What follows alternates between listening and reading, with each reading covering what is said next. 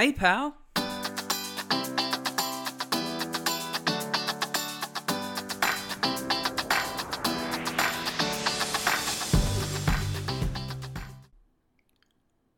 We're live, pals. Welcome to the latest edition of Hey Pal, I'm Coachable. And uh, as always, I'm so grateful that you've come along and you're, uh, you're listening along and you've joined us once again because uh, we've got an absolute cracker of a guest this week. But before we get there, just want to thank you again for listening and for the reception from last week's guest. Uh, uh, Bailey Cost from Optus Stadium, a really popular episode, really popular dude as well. So I'm not really that surprised, but um, I was, you know, a good chance to reconnect with a good uni mate and, and have that insight in terms of what happens at that events level and you know all those little bits and bobs that go together to put on a world class uh, event and facility and all of that sort of malarkey. So i'm really grateful for bailey and his time. I'm really grateful for all of your feedback and uh, whether it is by message, whether it's on the social medias, whether it's on Instagram at Hey Pal I'm Coachable, whether it's on X, X at Hey Pal Pod, or in the uh, just the old fashioned, well, not really old fashioned. It's not they weren't all of a sudden logging into their Google on the old Gutenberg press, but um, on Gmail at Hey Pal I'm mailable at gmail.com. I've really appreciated all the feedback. So um, and starting to build. Uh, you know, a really uh, good audience. Um, and I appreciate you listening. That's all I ask of you. But I'm going to ask something else there. What a liar. What a hypocrite. I should go into politics. Too soon for that. Let's not talk politics. But um, if you are enjoying what you're hearing, and usually keep this at the end, the, the uh, you know, the the trail off and people have already, you know, got their interview. They're like, cool, thank you very much. This is the Fast Food Podcast. Got my interview. I'm out. Don't try and sell me any of that dessert afterwards at the end. All that, des- oh, what's that? The dessert? It's Brussels sprouts because all you're doing is shilling stuff. Too bad. You have to have your Brussels sprouts right now because I'm going to ask you very kindly if you're listening along. A okay. Thank you very much. Appreciate you.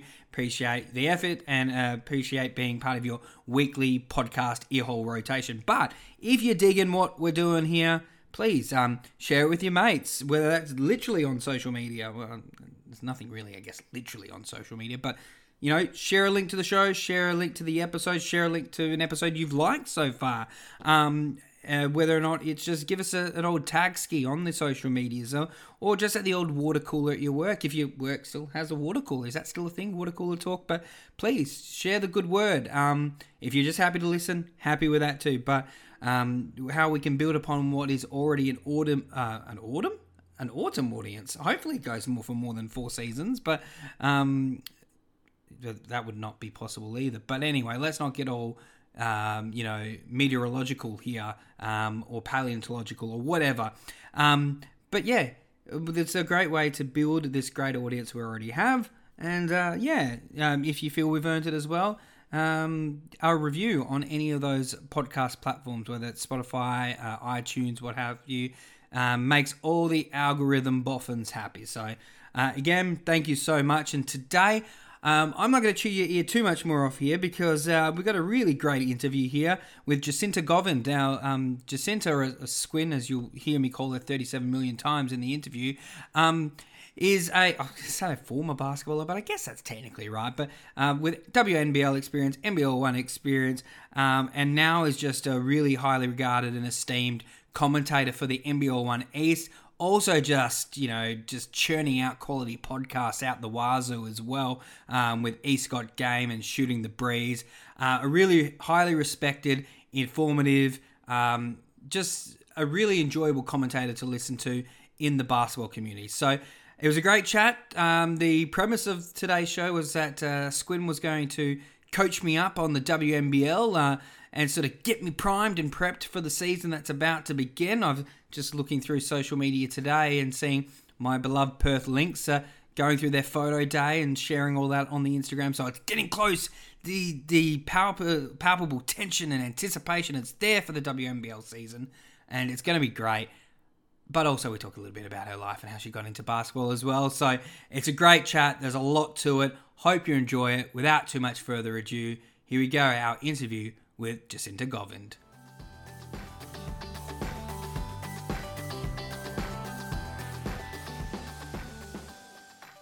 All right. This week's guest is, uh, as I mentioned before, someone that I've been trying to get on the line for quite a while. He was very instrumental in the beginnings of this podcast, which we'll touch on uh, throughout the course of our um, conversation here today as well. But I'm super stoked to have Jacinta on the line here to coach me up on the WNBL women's hoops in Australia. Um, just pretty much for me, and I'm not sure if this is going to sit comfortably with her, but to me, the guru and someone that I've leaned on a lot in the last couple of years, um, entering the basketball community. But um, obviously, former player herself, um, or the host of two really awesome podcasts, Shooting the Breeze and East Got Game.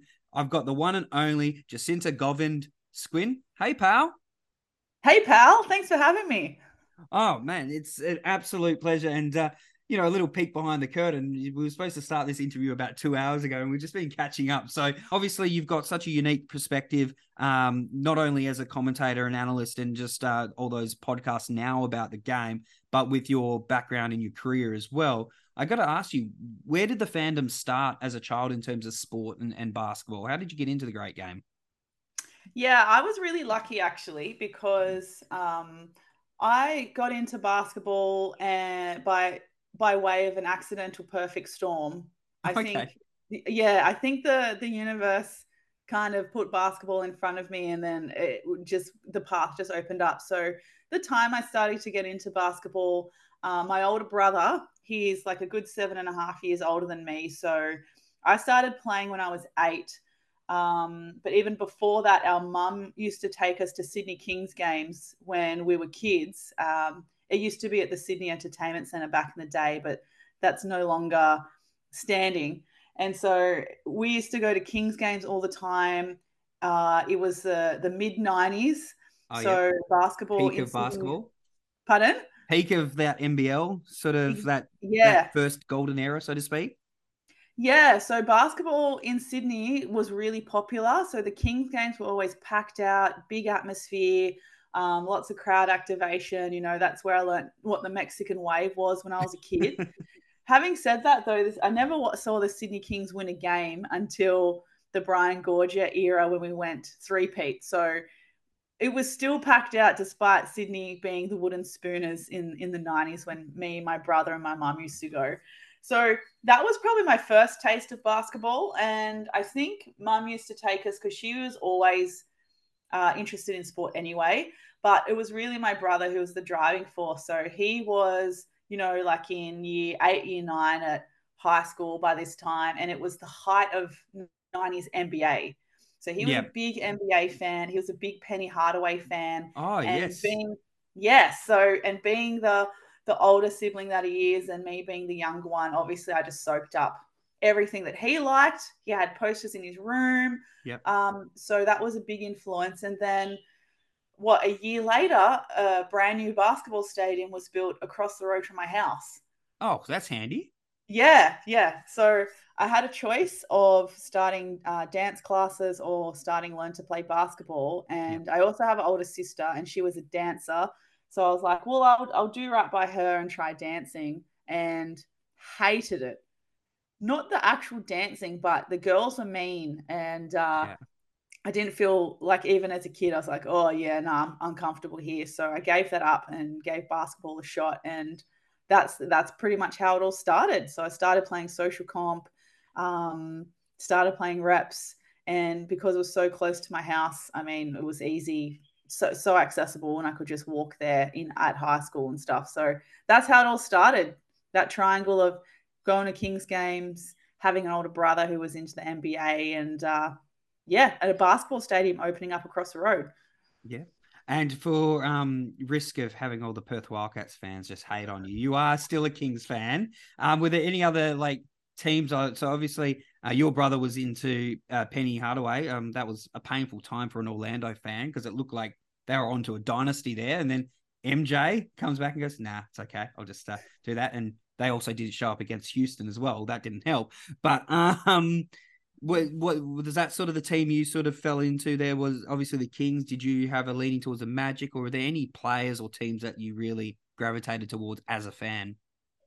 Oh, yeah, a good question actually, because while we still went to the Kings games, the Sydney Flames used to play uh, before some of the Sydney Kings games. Yep.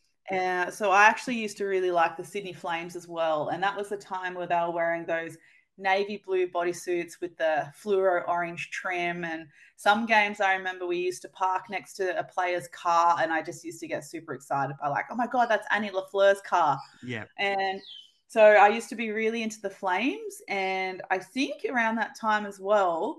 Because we had the brand new stadium open, we had a really good board of directors and GM who really knew what he was doing when our club first started uh, they used to get a lot of basketball camps running in the holidays and sometimes on the weekend, but mostly in school holidays. And the Kings and the Flames used to come up and run those camps. Yeah. There were times where the Boomers used to run a couple of camps when I was a kid and heaps of preseason games. We had a WNBL preseason tournament at my home court in Terrigal. And it was like a Brisbane team, the Sydney Flames, Melbourne Tigers, and one other team and we were floor wipers for that. Like that was insane. Yeah. Like we were could watch that right in front of us. Um, probably why I harp on so much now about how important female representation is for kids. Yep. So it obviously rubbed off on me. But it was the Sydney Flames that were my favorite team. And if I had to pick an NBA team, because I think my brother kind of just made me, I chose the New York Knicks just because um, I thought New York sounded cool. And that, yeah. But I had no like emotional attachment to them whatsoever. Yeah. It's like New York is it's like like this like um idyllic place when you're younger. It's like, wow, New York. Uh, I almost went to Simpsons mode, but we we could derail a whole podcast doing Simpsons references, uh, and I think we did that on commentary uh, once or twice too. But yeah, we did. um, but like New York just seems like this idyllic place, and like I think that's part of the reason I go for the Rangers in the NHL because I don't go for any New York teams. I'm like, I've got it because it's like the place. But um, New York in the uh, mid 90s as well, you would have had Patrick Ewing, John Starks, pretty handy, solid um, squad there as well. Again, one of those ones that in another era probably would have got a few rings, you would think as well. Um, you mentioned obviously that uh, you know, fate played its hand about having the stadium come uh, across the road from you and having those awesome experiences with, you know, not only your brother and your and your mum as well going to the games. The actual game itself of basketball, what do you think um, it is that that you that really appeals to you about the, the game itself? Because it's all of the things for this, you know, perfect storm of events to happen and go, well, there's a basketball stadium here, we're going to the games, but to actually become so invested in playing, what's What's the beauty of the game to you? And that's a very open ended question. No, you know what? It's a good question because I don't think I've actually properly thought about it until you asked this question, like in preparation for the episode. I think as a kid, like I, I I can't recall why I actually liked it as a kid. Like I don't know why as a kid I, I liked it. Um, but from reflecting upon it now as an adult, I think what I really liked about it is going from that environment of a dance class where kids were really like not very nice to me and I never felt comfortable and I never felt um, comfortable to do what I wanted to do in a dance class, so to speak. I went from that into a basketball environment where I had a really lovely coach who was very accepting and very attentive to all everyone in the team to make us better because we're all learning. Yep. And then some of my friends started playing, and then I may have started making other friends. Um, having said that, though, the first team I joined, they weren't very nice to me, and then I I joined a second team that had a coach, and that's kind of when I was on my path of friendship, so to speak. Yeah. Um, but I think, yeah, I think it was a lot of the social stuff, and then me not realizing that I was actually like pretty good at it. Yep. Um, I think I think it was probably the first sport I actually properly played. Like I don't think I even really played sport at in the oval at school in primary school because I started playing basketball when I was eight. So I was in year three. And, you know, I used to do school dancing and stuff. Um, was probably too young to have any school sporting teams before the time I started playing basketball. So I think I was just very lucky as well that I was good at it. Yeah. Um, well, so I was told. Um, um, so yeah, I think a, a mixture of that and luckily having the right people around me at the start, I think I just kind of kept going. And I think it also gave me just something to do because our club at the time were running really good learn to play and skills development on a weekend. So it was just the thing to do on a weekend with my friend that lived around the corner. We would just yep. go and and do learn to play. So I think it was just very lucky it fit into the lifestyle. And funnily enough, now as an adult, because you always try, you had I had the period of my life where I played very competitively and then you kind of flirt with the idea of going back to play NBL one or semi pro or whatever. Yeah. And the thing that brings you back into playing now as an adult is the same thing as why I liked it when I was a kid is that the social environment, the connections you make with people you probably wouldn't have other uh, otherwise met if you had not gone to that one Sunday scrimmage or played in that one social comp at a different club. So yeah, yeah, I think that's kind of why I stuck around. Yeah. And um, I mean, we're all glad you did. And you mentioned about the welcoming part of that team. I mean, we we're huge, um, I guess, advocates of how wonderful the Australian basketball community is now as well. Um, I'm, I'm glad you mentioned that as well because I, I don't think well, it was definitely not in our prep, but I've never ever got around to asking you about that because you know, um, in terms of NBL one, because as you said, you know, it wasn't too long ago that you were still playing at a really good level that you just and but obviously now doing commentary and podcasting and, and just sort of that analyst role as well on the um, NBL One show. I'd always wondered if you'd ever thought about you know getting back into um, a, that that sort of environment as a player. But um, as you say, I guess, and we had a chat before this as well, how your priorities sort of change as life goes on, more of a general life statement, um, and you know that social aspect to it is just still you still feel that around the NBL One as well, but yeah, you just your priorities change. But it's great because uh, I mean, even then you mentioned about um, um, the school carnivals and things like that. And I don't know how it was for you in, in New South Wales there, but I find that these days now in the school programs, they do a lot more inter-school stuff earlier in the development, whether that is year three or year four. Because I know here in Western Australia, it seemed as though it was like year six, seven, and around that mark is where you're actually allowed to interact with other people for for actual team games. But um, you did mention there about you know you you you started playing reps, started playing states and things like that. So tell us a little bit about the the playing side of your career. Um, I know this is a conversation about coaching me up on the WNBL and and where we are at the moment, but it's super important to find out not only about the the people that we're learning their expertise from, but I think it's a really important part and, and interesting part of the story to, to let us know why you are um, the expert who's coaching us up here. So tell us a bit about your career, please, Gwen. Yeah, asking why are you the way you are? yeah, pretty much. but I just don't have a leather couch to like just go, why are you the way you are? And just get my notebook out. But yeah, how did you get here? Record scratch. You're probably wondering how I got here. Yeah, yeah, yeah. It's a little bit like a, a, bit of a sitcom, isn't it, when you put it that way? Yeah. Um. So yeah, I, so I played. Yeah, started playing when I was eight, and then by I think when I was ten. So my my really nice coach that I had when I first started playing, she was also coaching the under 10s rep team. And so after playing social comp with her for a couple of years, uh, and she was still with under 10s even though I was 10 they were actually playing in an under 12s comp so she's like oh you know do you want to come along and give reps a go and I remember me as a kid going to social comp and seeing all the rep kids wearing their rep jackets to their social game and there was just such an air about them and you really wanted one of those jackets it was so cool to play reps yeah it was such a big thing and the jacket, I've still got my rep jacket, and they're so ugly, but I love it. Oh, what? Why is it ugly? is it the color scheme or? Oh, it's just such a classic '90s, like the really rough, um, very flammable. I'm imagined fabric oh, yes, that they used to use on those jackets.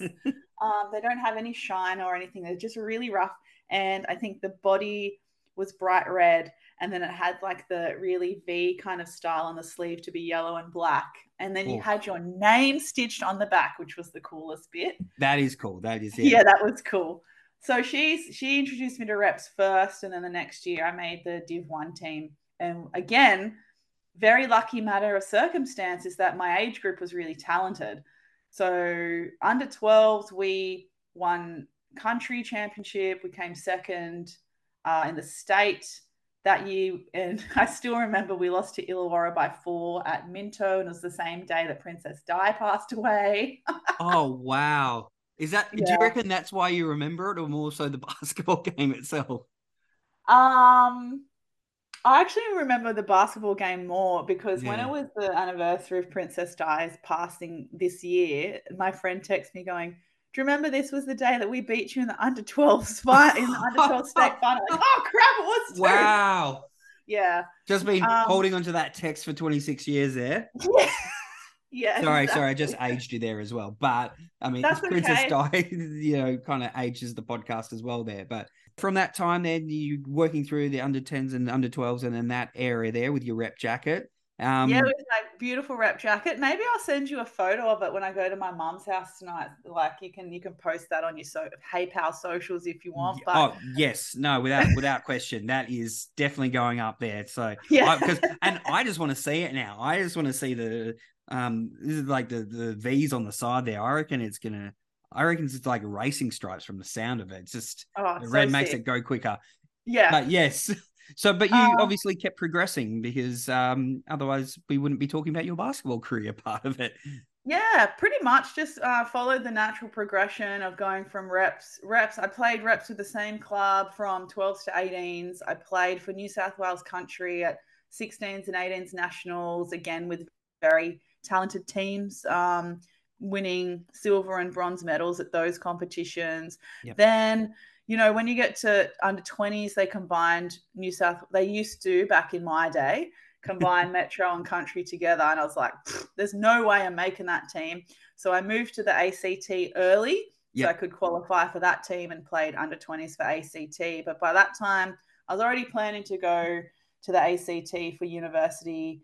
And anyway, and I wanted to be in the ACT Academy of Sport basketball program. But the year that I moved there, uh, the basketball program was no longer running. So, oh. um, just as well, Canberra is also a great basketball hub, and their social comp is run a little bit differently and way more competitively. And they had an ABA team, which is now NBL one. Yeah. So that put me back on the pathway of playing WNBL because since I was 13 or like since I was 12, 13, all I wanted to do was play WNBL. That was it. That um, was the um, driving goal. Yeah, I actually wanted to make the AIS so yeah. badly. This is an embarrassing story, but I'll share.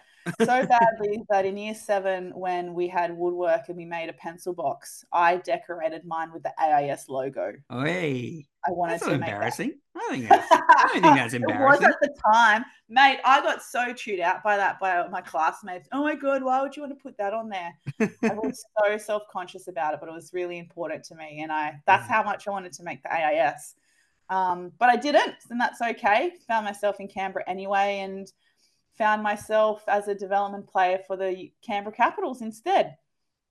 Yeah, I mean, things happen for a reason, and obviously, just being there in the ACT definitely put you on the radar with with that competitive um in that competitive league there. So, um, how was that like being a, a DP there and, and getting to, I guess, experience, you know, that that dream of yours to be part of a WNBL squad?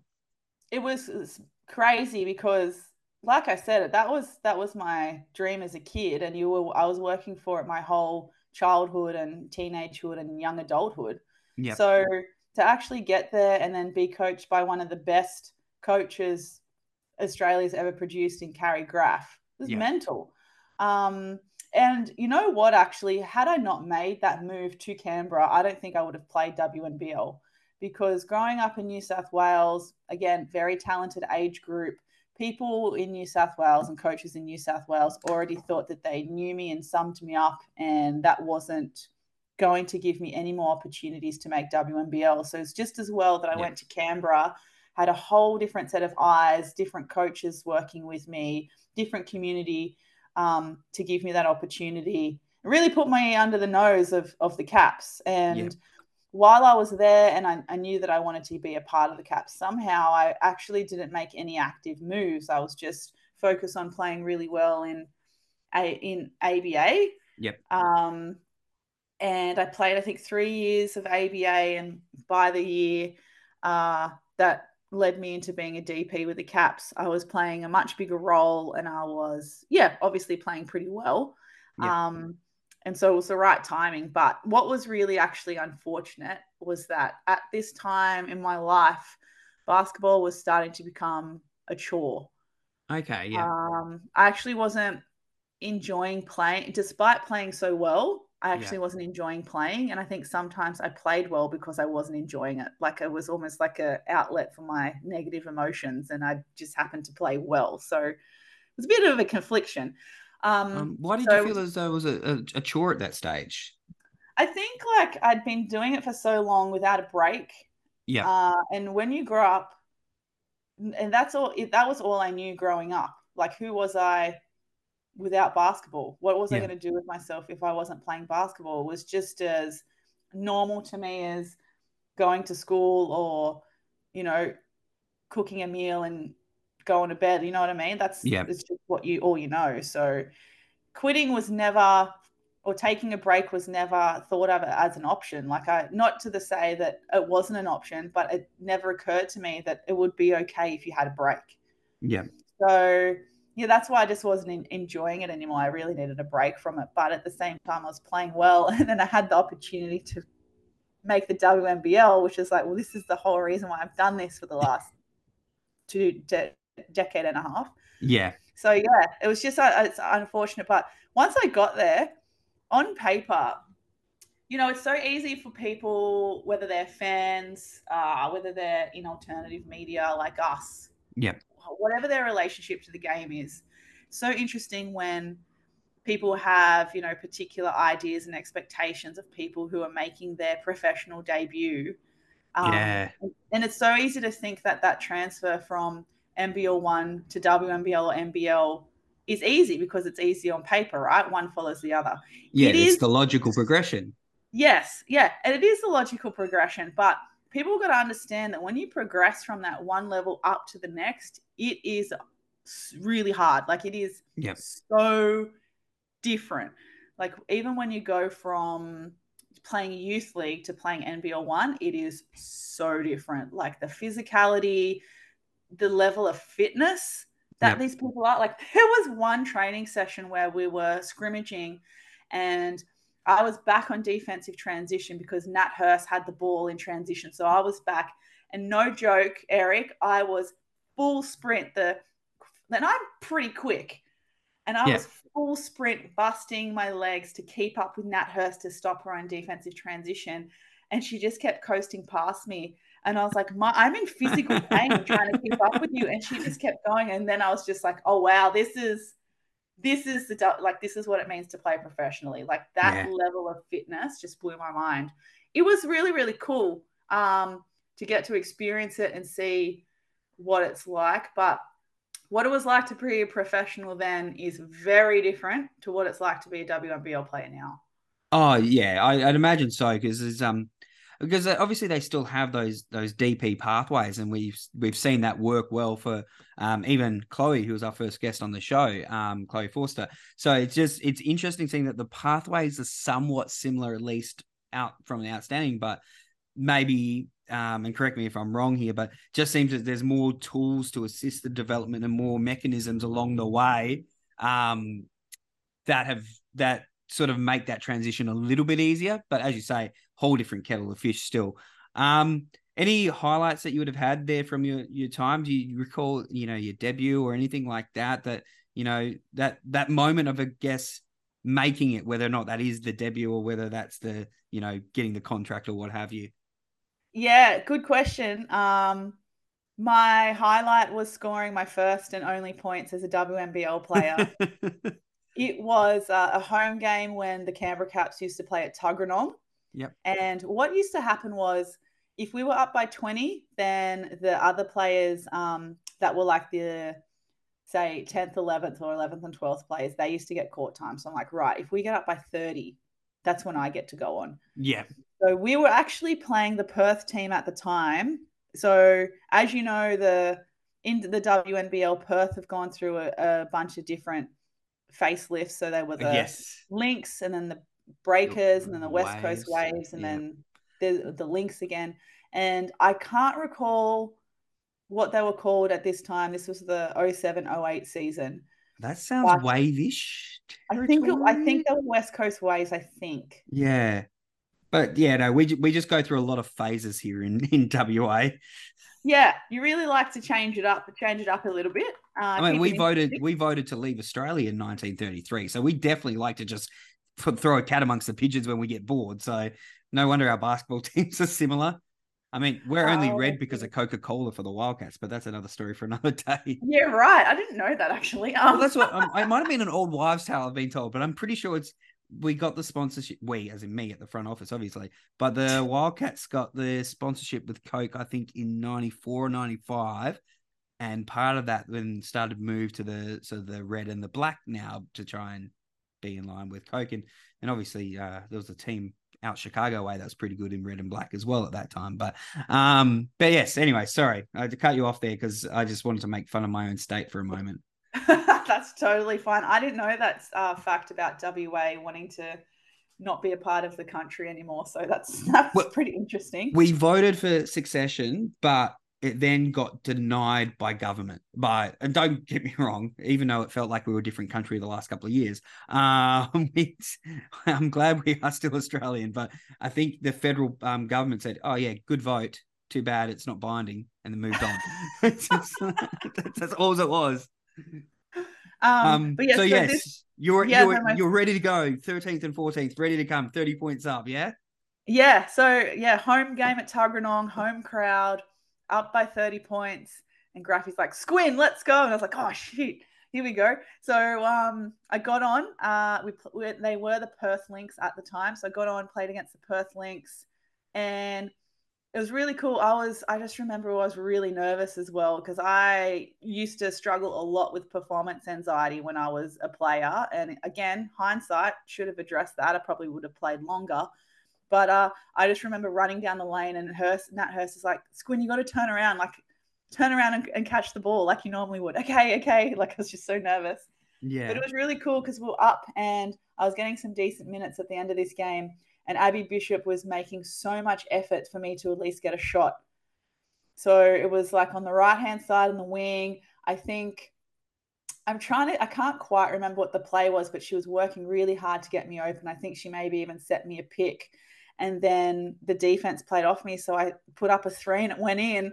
And the place just erupted. Like I felt like a like a small animal when the headlights come on and they're just really like stunned because I didn't expect that. So I, the shot when I was like, yeah, I was sick. The shot went in, and then everyone was like, yes, and I was like, oh my god. And then I was so disorientated. I'm like, wait, what do I do? What do I do? I need to go play defense. Who am I defending? Oh mate, it was so funny. But um, it was just so cool that the Canberra Caps fans are really good for that. Like they're very loyal to that club. Yeah. Um, they will love every player equally from their starting point guard to and their imports to their DPs. Like they really, really get behind everyone. Yeah. So for that to be the reaction, like that was amazing. Um, but yeah, that was the highlight, getting my first points. Then it was a three pointer. Yeah, and that's I mean, uh, I know that you're probably a bit more humble about it than like, but to to I guess make it in that manner, and when you had that dream and that goal from such a young age, would have been really rewarding. And you know, everyone's careers look different. Some people, uh, you know, championship players. Some people um, are a season. Some people don't get on the court at all, even as a DP. Um, to have that moment would be just awesome to have in the bank. You know, so. I'm stoked and I'm glad that you told that story as well. And I'm glad that the Caps fans were really good about it. Um, after your time there, you did still play a little bit of um, uh, pro, pro ball, I guess, um, um, after the fact. So, what did that so the tail end to the actual playing star um, stuff look like? So actually, unfortunately, I played that one season, and then I went to play for the Forestville Eagles in Adelaide for the semi-pro season, like for the off Yep. season, and that was the first time I played for a different semi-pro team other than Canberra because I didn't even play ABA at home. Um, we played state league, which is a level below ABA, and that was still that was still good and competitive and was good for me at the time, and that was what was available for me at that time. Um, so I played for Forestville, but I was still struggling with the whole um, feeling like basketball was a chore, like not enjoying it. really conflicting again because every when everything's going in the right direction and in the way that you always wanted it to go, but you don't like it anymore, like that's Yeah. a really tough thing to face. So I went to Forestville in another great club, great people involved with the club. My teammates were really, really lovely. Um, but just not enjoying playing. Yeah. So um, it got to a point where I was like coming home after games really miserable. Um, and like I, like I said, struggled a lot with performance anxiety. We used to dwell a lot on how I performed, um, outcomes of games, all the mistakes I made, that kind of thing. Mm. And not so, not even just when I was playing ABA. Like this goes back to when I was like under 14s. Like this Yeah. was a career long thing. So yeah, I just remember being really miserable when I was playing in Forestville, and um, I just had to call my siblings because I was just like, I think I just, I don't think I want to play anymore. And that had thought had never crossed my mind. And like I said, never thought that, hey, maybe taking a break is an option. I was Mm. kind of a little bit of all or nothing because this is what you grew up knowing, right? Is that you play basketball and that's all you do. Yeah. So I had to call my siblings and I was like, I don't think I want to play basketball anymore. Like, is that really bad? And I was very emotional to them on the phone. And they're like, you, you know, that's, you know, that's okay to have a rest. Yeah. So, yeah, so that's why I kind of came to terms. I was like, I just don't think I want to play it anymore. Yeah. Um, and then what happened was I kind of made that resolution with myself. And then I actually started playing really a lot better than what I was. So, you know, go figure. then there was one game where I grabbed a rebound um, and it was a very physical rebound. And on the way down, I managed to pass it out, but I still hit the floor. And I hit the floor like I fell on the ground on, on my side and actually hurt my knee yeah. pretty bad. So I kind of took that as a sign of like maybe it is time for me to have a rest. Like Yep. maybe I can just use this as the the reason to have a rest and stop. Because Graffy actually invited me back to be DP again at the Caps. Like I was going back. That was the plan. Yeah. Okay. Um, but part of me was really relieved that I was injured because then it was easier for me to say to Graffy, "Oh, I won't be able to return." And she's like, "That's okay. Just come back when you're ready." So you still had that option. Uh, so Yeah, that was what I I was going to ask there. Like, so they were um happy for you to, you know, rehab, recover, but still there was a place for you. But you thought maybe that was a, a sign or an opportunity to have that that break. Yeah, so for me, I was relieved. I'm like, I've got an excuse not to go back now and not feel like I'm just quitting. Yep. Um, so it was almost like having a press release version of, oh, I had to stop playing because I was injured when it was actually I just didn't enjoy it anymore and I needed to Yeah. admit it. But the other thing is like you see a lot of players with much more severe injuries than me that at the time, you know, they go back to those clubs, the clubs support them through an ACL injury. Mm. again back then i was pretty i was pretty naive and dumb when i was like late teens early 20s i'm not going to lie. But i didn't even think oh hey i'm injured. I could still go back and be a part of the program and be around the team and get their physios and strength and conditioning trainers to like get me back on the right track and in the Yeah. meantime have a break and learn to love it again i didn't even think that was an option i just came home Yeah. Because yeah it- so that's that's the odd thing, like that. You know, only really knowing you for the last couple of years, obviously, but there's the one thing that's just not in question or doubt about you is your love of the game, and it's not confronting, but it's just odd to hear that that that love wavered because of the you know the role of the player and how long you had done it, and that's all you knew. So it it's crazy that you know and it's probably not talked about enough to be honest just the grind of you know a lot of people who play the sport that they grew up loving but because of the demands that come into it i mean especially um, not to jump too far forward in our conversation but some of the guys that we we see now in the nbl one traps they they come off uh, they, they play the nbl one season within two weeks they're off to england or they're off somewhere else and there's there's not a hell of a lot of it seems more of a nine to five grind. And, you know, some people very, very fortunate and lucky with the job they have, but a lot of people just have to get through their nine to five. So I, I'm so appreciative. I'm glad that you're sharing that about it. That it's just like it can be a grind when you have the quote unquote dream job. Yeah, totally. Um, and just having to be honest with yourself that it's okay if you're not enjoying it for this period of time and it's okay to have a rest and go back to it when you're ready. Like I didn't even have that train of thought in my mind. I didn't have anyone around me to even uh, encourage me to think that way. I yeah. just thought it was all or nothing. And then yeah. I just went back to nothing and just came home. And having said that, though, like it was great that I came home and I could just learn to play for fun again. Like I just played social comp and yeah. got to play different positions at social comp. And then I played state league again. So I could still play a little bit, but not feel like it was a, a chore, like it wasn't such a big responsibility. And I think at the time of the caps, too, I think what, and this is purely my, uh, own responsibility. But having said that, I was like 21, so I don't know. You don't know anything when you're 21. No, um, I used to get already super nervous when it came to ABA, and so going into the caps, I used to get even more nervous. Um, and I think that I, I definitely regret not speaking to someone about that at the time, about performance anxiety, about managing my nerves, about um, changing my thinking around certain situations in that environment because I honestly think had I done that then and there, I would have played for longer. Yeah. As long as as long as Graffy would have me, I would have played.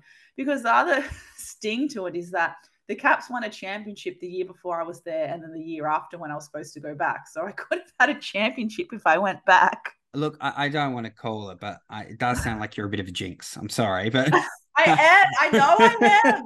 this is what I carry around with me all the time. I don't even I don't even wish my friends luck when it was NBL one finals anymore because all the teams I was uh, supporting and wishing luck they lost.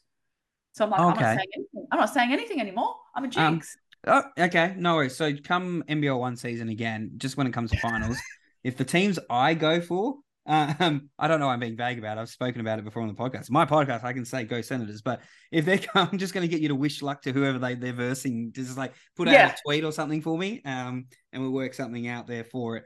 But um, obviously, then getting the getting the break and and being able to go back, um, whether it was state ball, um, pick up games, that sort of you know that just for want of a better term, like kind of like the purest form of the game, really, like just on those courts, just people playing for that passion, that fun, that social aspect. Um, you still you still played for quite a bit longer as well. But um, we're going to fast forward a little bit here because um, I could genuinely just like chew your ear off about your career, but we will need to transition talking about the WNBL and sort of the the league. But um, you did transition into commentary. Um, so um, tell us a little bit about uh, when that happened, how that came about, and so and obviously you know, where that sort of stopped the line in terms of even playing at that level and then moving into commentary and, and that sort of thing? Yeah, so like after I finished playing, as a lot of players naturally do, they go they gravitate towards coaching because again, that's something that like is almost expected. Yeah. Or like it's kind of like, yeah, that's just what you do. Um, so I, I, dabbled in coaching, but I only came to commentary actually not too long ago, and it was kind of by accident as well.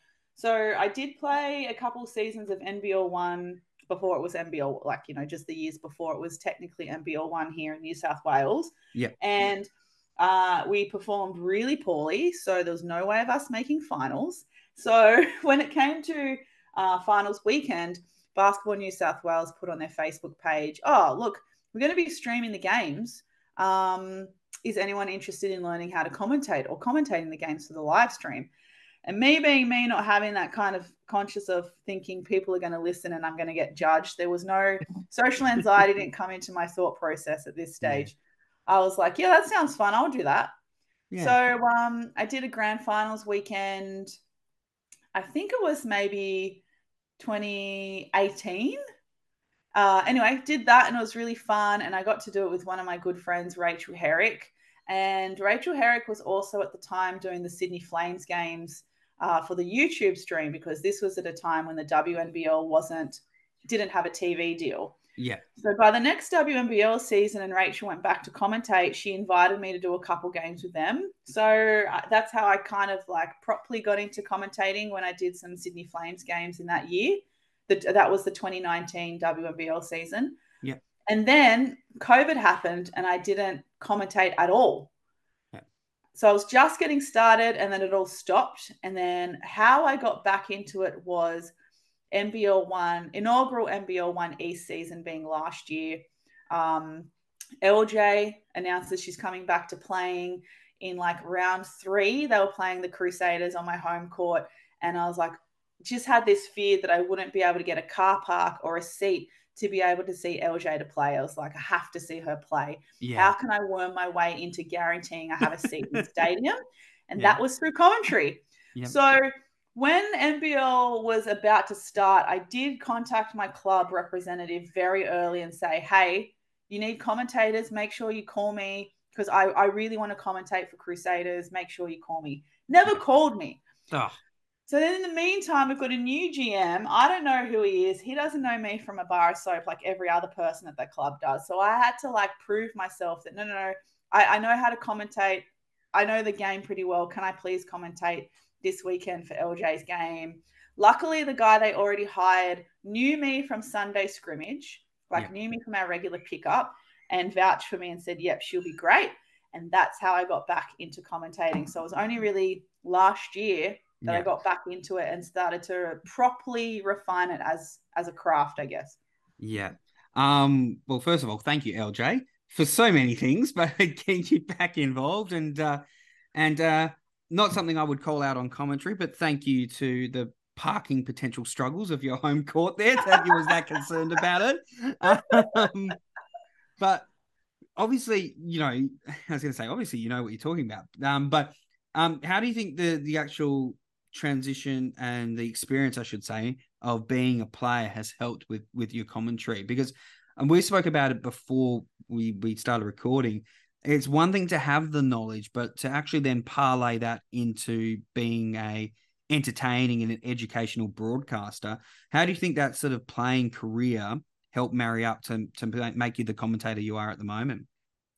Oh, massive help because me as a player, um, I was very, I tried to be, I was quite textbook as a player. Uh, you know, I was very methodical and quite black and white. You know, when we do the the drills when you're a junior of learning to read and react properly. Yeah. Um, that was like the right and wrong answer, like to a maths equation for me. That's what you had to kind of live by. So me as a player, I was always very textbook, very um, by the book. I had a reasonable IQ as a player, so I feel like that was a, a pretty good asset to have as a commentator. Yeah. And because I had the background in coaching, where I was on the other side of having to implement certain things at certain times for depending on the context of the game, I think that also helped uh, being a commentator because when my co-commentator Hamish wants to throw to me in the last minute and a half of a one-point game, you know, Squin, what uh what is the coach of the Crusaders going to throw in here? Yeah. I'm, I'm able to pull something out of my my bag of tricks. So yeah, certainly helps having that insight. It's almost like a exercise in empathy as well sometimes because you've been a player in those and a coach in those situations and you have just that deeper understanding of what to look for and what to expect yeah. in certain situations. Um, but it means you look at the game as a, with a whole different lens, being a past player in particular. Because when I watch a game, I'm looking for what defense are they playing, who's playing well, what type of how are they guarding the pick and roll, what mm. offense are they running. I, that's how just how I naturally now watch a game because that's how you know what you do as a player. So it's yeah. really interesting when you meet people like yourself through commentating or alternative media who have a different relationship to the game and how they see it. I think yeah. that's that's really really cool. Yeah, and that's and that's the thing because um, ex ex players they have that really analytical brain and they can sort of um, spell out to the the the layman, for want of a better term, just why that occurs and what what that sort of structures are in place. And I think what and what I like about your commentary, especially the the commentary during the NBL One East final, I was speaking about this before as well. Just that that um, the bounce off rapport that you have with your play by play, that you can analyze what's happening and then throw it back to them, and and it spells it out for someone who's watching along. Whereas if you've got a commentator who who knows what's happening but can't articulate that, then it's tough for me to get you know build an understanding as a fan and and sort of go now I can see why that happened. What could be next? Whereas, you know, I think that's why, as much as it, it hurts personally, because never being an ex player, um, I might try and find an NBL one squad spot somewhere, but it'd be as akin to Stan Podolak from Space Jam trying to get a gig. Um, it just uh, it it just is uh, better to have those players with that experience there, um, being able to spell it out, having been in the proverbial trenches. But um, speaking of commentary, um, what what have been your highlights in those last couple of years so far as a caller? Any big moments, games, um, experiences that you were able to have with uh, being on a, I guess, a different team now rather than being a playing squad, but in that broadcast team. Yeah, I think the first being that game that got me back into commentary where I got to commentate LJ on my home court. It was her first game back. It was on my home court and it was LJ. Yeah. And you know, she hadn't been a part of the game for a long time. I hadn't seen her play for in the flesh for a long time. So even when she walked past our commentary table, it was like it was like you're looking at like a a other world, like a being from another world. Like you kind of like I don't want to. It's like staring at the sun. Like, am, like, am I going to burn my eyes out like staring at the sun kind of thing? Like, it was yeah. so weird. So that was really, really cool to say that I commentated that LJ's like one of LJ's first games back. That was great. I think the other big highlight was when we went to NBL one, the inaugural NBL one nationals as commentators. Like, yes no one can take that away from us to, for us to say we were the first people to commentate NBL One Nationals, and I was the first female to commentate NBL One Nationals. Yeah. The next being Laurie Chiswick, and ah, you oh, know she's pretty good. That's Laurie pretty Chiswick. illustrious company to keep. she's someone who I, you know, growing up watching the WNBL on ABC on a Saturday, Sunday afternoon, yeah. seeing Laurie Chiswick every weekend when she would commentate those games. I always looked up to her as well for mm. that role that she did. But funnily enough, never thought that that was a pathway or an alternative to staying in touch with the game for when I didn't want to coach anymore. Because coaching's not really my thing, to be honest. Um, but yeah, so then we got to meet Laurie Chiswick. That's yeah. how you and I got to become friends and know each other. But that was a perfect, unique situation where I got to meet other commentators who were better than me so I could learn from them. Yeah. Um, it felt like it was a great accelerated like educational course of this is all the ways that you can improve your commentary um, mm. just by learning from others. Like Matt Hickey from South is probably one of my favorite commentators to work with and to listen to. I learn yeah. a lot from him. I really, I know I beat it up on Twitter sometimes, but I really feel like he would be great commentator for the NBL. So I hope he gets that opportunity. Yeah, um, agree. But just the relationships that we made, like honestly, one of my highlights from NBL One Nationals was when we got to watch the finals together. We all had this instant bond with each other, and then we're just eating free burritos, enjoying great basketball. Like that is perfect. That is my ideal Sunday afternoon. Like that was that was a great highlight as well. That's it. And if you know, you know, you got your mismatched uh, um, burrito socks on at the moment as well. Because uh, there were uh, that was there was a bunch of awesome freebies there. But yeah, I echo that completely. Um, I really think that that feel and vibe around that first nationals. Um, I think there was and and this is absolutely no knock on the you know I was fortunate enough to be part of this year's nationals here in, in Joondalup, but um, I think there was a little bit more time for that commentary group to sort of bounce off each other and sort of share um, that that knowledge and and just even that just that love of the game. And as you said, um, everyone was there seated um, for those finals, and you know tried not to show our allegiances. But when WA went two and two, it was. I, I could just strut around like um you know like a peacock about it all and um just quickly cycling back as well Laurie absolute like um amazing human being she was so giving on commentary of not only because she she was the uh, the big cheese. Um, so I I was fortunate enough to commentate with Damien um, on the women's um, national final, and just like she could have easily come in and just run the show and just went cool. I'm just gonna you know let these not not I'm not gonna put Damien in this boat, but let these amateurs just you know when I want them. But she was like, how do you guys want to do it? Let me work with you and it was just like being under like a commentary learning treat. It was it was absolutely amazing. Um, what do you think the biggest challenges are at the moment in terms of um, being being a commentator of the NBL one um, and sort of where you are with your development in, in your commentary game? Um, I think my biggest challenge at the moment is that's a good question, actually. Um, I think, unfortunately, the sometimes the the challenge, but I guess in the same way, is when you're going to really hone your craft. Is when you have to commentate games that are blowouts every week. Yeah, that's really hard. There were definitely periods there where the Crusaders, whether it was the men or women's team, it would be a bit of a blowout. They weren't really showing a lot of guts or courage to try and get back into the game and uh, that kind of stuff. That makes it challenging. Yeah. I think in terms of um, I have to say opportunities in in New South Wales to to take your commentary in a different direction and improve your broadcasting skills overall are quite limited. So I really like how Basketball Queensland and NBL One North they have two or three commentators sometimes on a game. They do pre- they have especially at finals they had a press press conferences like post game press conferences. Okay um, yeah. sometimes they had sideline and then sometimes they had post game interviews too. So those opportunities to keep honing in some craft i think is really important. And i that's they're not opportunities really provided by basketball new south wales just yet. And i think every club in nbl one east I would encourage them to start thinking about those things, particularly if you want locals to come and watch your team on a weekend and invest in local basketball.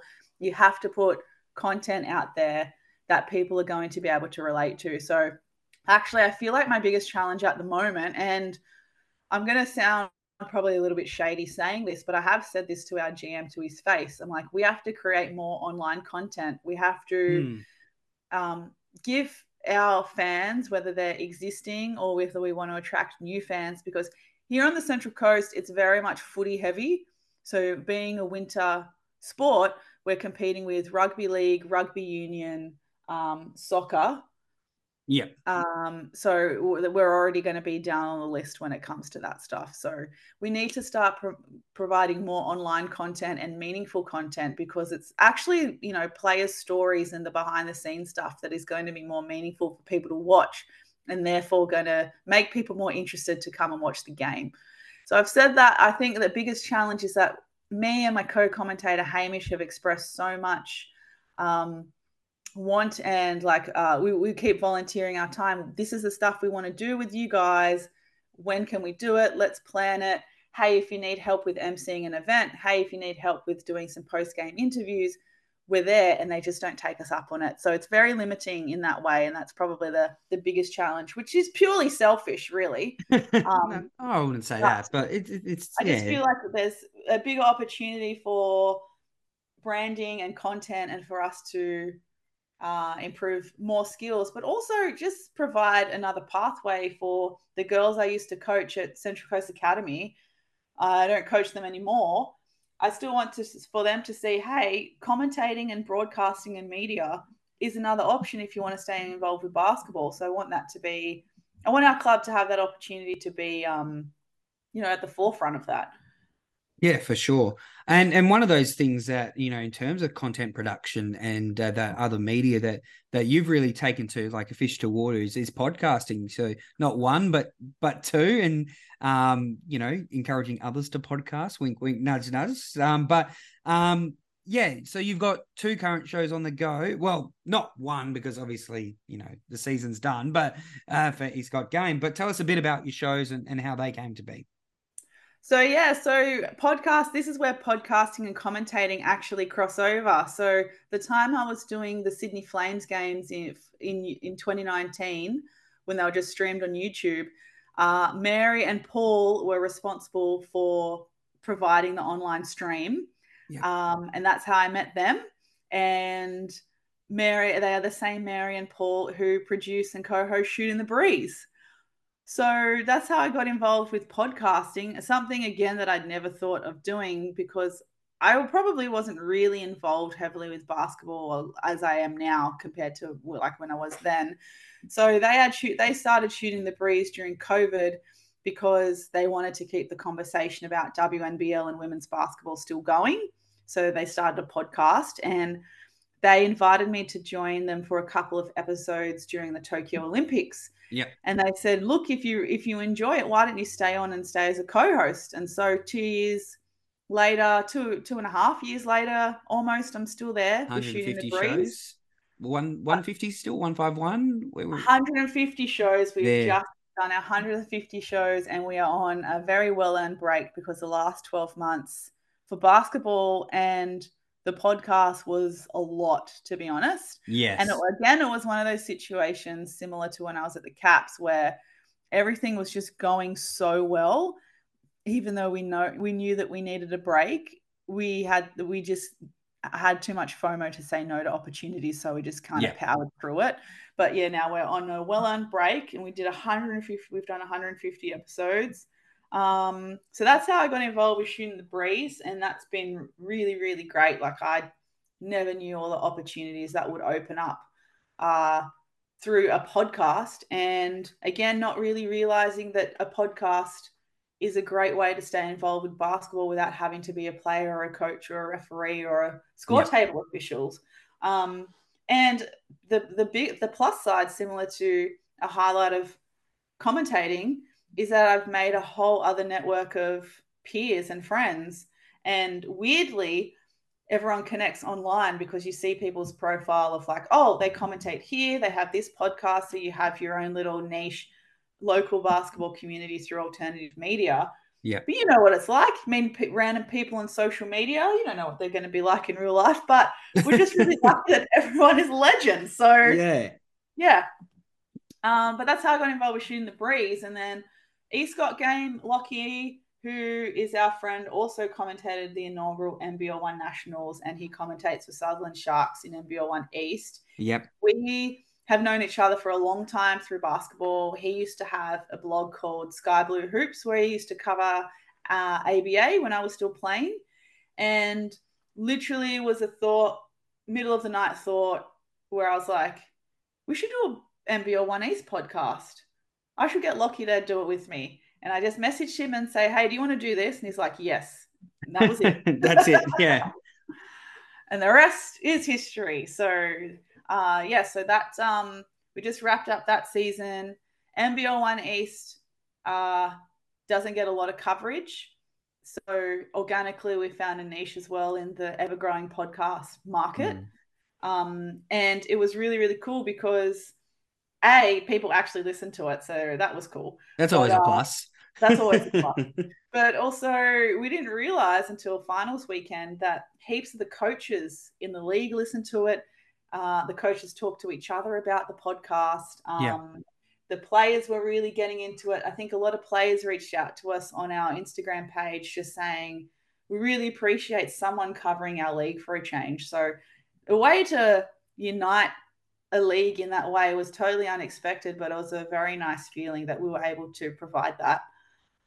Yeah, for sure. And I think what shows um like that that are conference specific and comes to NBL one, and there's a, a couple here in WA. That's um, you know, I, I wasn't going to jump on any toes with that one because it's like we've got a, a bloated market already here. But I think what it does do is exactly to your point there. Those players and coaches who um don't really have that that coverage obviously or that exposure as as the WNBL the NBL or or what have you but also a chance to talk about something they're so passionate about.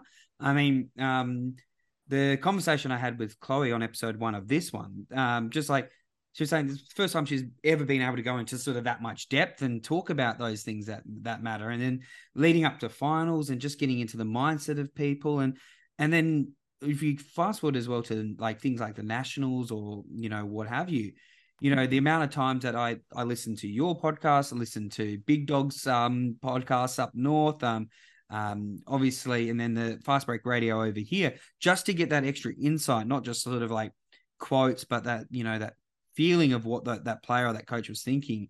And it's just it's just better for the community which is awesome as it is. But you know it's something that i was um I'm not sure if you saw this post, but um, James O'Donoghue on um, on Instagram, one of the photographers uh, out east there, but um, he was saying that his NBL one content seems to get more engagement, and I think that's partially because of the the company he keeps, yes, but that NBL one community is a super passionate fan base. Yeah, and he's one of the few. First of all, great photographer. Oh yeah. Um, so that helps, but also it does definitely help as well. yeah, being being a talented photographer helps. Uh, and he does also.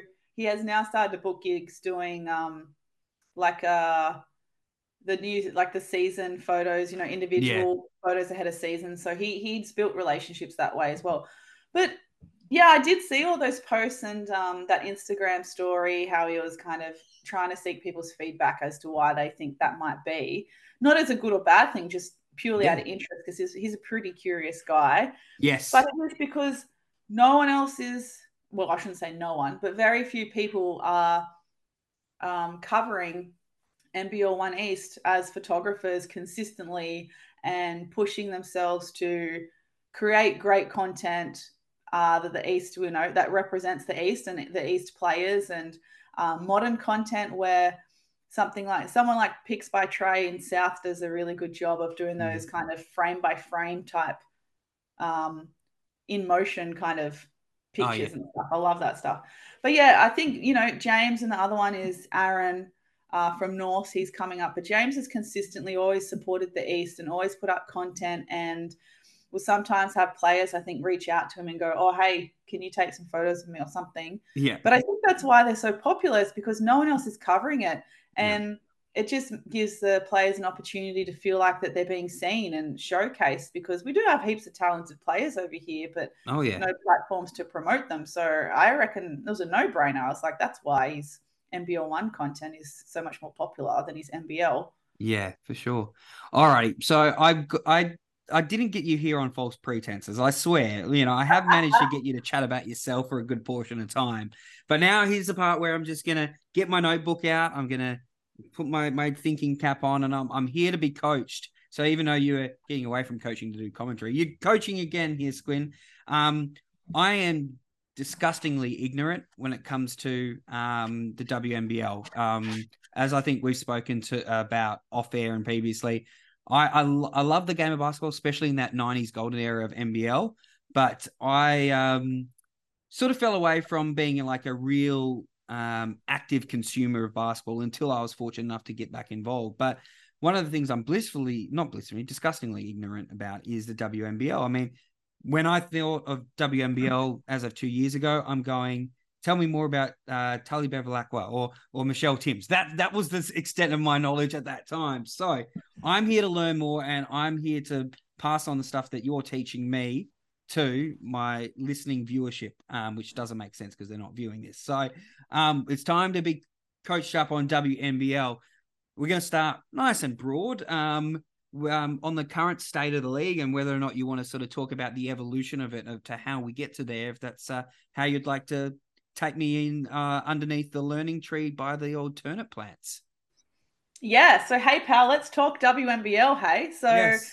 current state of the league, I feel like the league, all things considered, is still in a relatively good place. I think the talent coming into the, the, the 23 24 season that's going to kick off in three weeks. Uh, we're up for another really, really good season. Uh, we have currently eight teams in the WNBL um, those being Perth, Adelaide, Sydney, Townsville. And then there's four Victorian teams uh, Bendigo, Southside Flyers. Oh, sorry, three.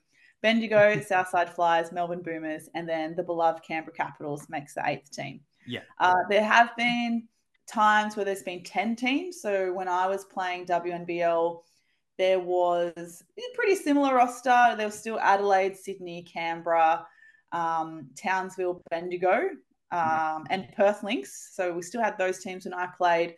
But Dandenong Rangers were a long-standing WNBL club. They're now the Southside Flyers. So yep. they were still involved, but just as Dandenong. Melbourne Boomers are back then known as the Bulleen Boomers. Um, and there was also a team from Christchurch that played, and the AIS was still in the competition as well. So that's we had 10. But from my knowledge, the WNBL even went as far as having 13 teams once upon a time. Yeah. Um, but what we need to remember about so some of the things I'm going to share with you about the WNBL are some uh, pinnacles in the league's history. So I think it's really important for people to know that the WNBL is actually the longest standing women's professional league in Australia ever. Um, it's about to go into its 44th season. Wow. Yeah, it's been going on for like next year will be 44 years. Yeah. That the WNBL has been running, which is incredible. Yeah. Um, it's yeah the longest sporting league. Some of the past teams uh, that were in the WNBL, especially when it first started, were places like Glenelg, uh, Glenelg yep. in Adelaide, uh, Nunawading, Brisbane used to have a team. I mean, Logan also came back in the league once upon a time, but were short lived. As we mentioned before, Perth had a lot of different identities over yep. the the course of the league, and what I learned today, actually preparing for the episode, was that Bankstown Bruins used to have a team in the WNBL, which is a long-standing club here in New South Wales. Yeah. Um, and then around the height of basketball in the early 90s, so in 1994, Australia hosted the Women's World Cup in Sydney, and around that time, the Bankstown Bruins were still in the WNBL, but uh, were acquired by whoever owned the Kings, and that's how they became the Sydney Bruins, and then they became the Sydney Flames. So that's how the Sydney Flames became what they are. It started at Bankstown Bruins, which I didn't know. Oh wow! Um, but some of the things about the WNBL that stand out for me, again, height of '90s basketball.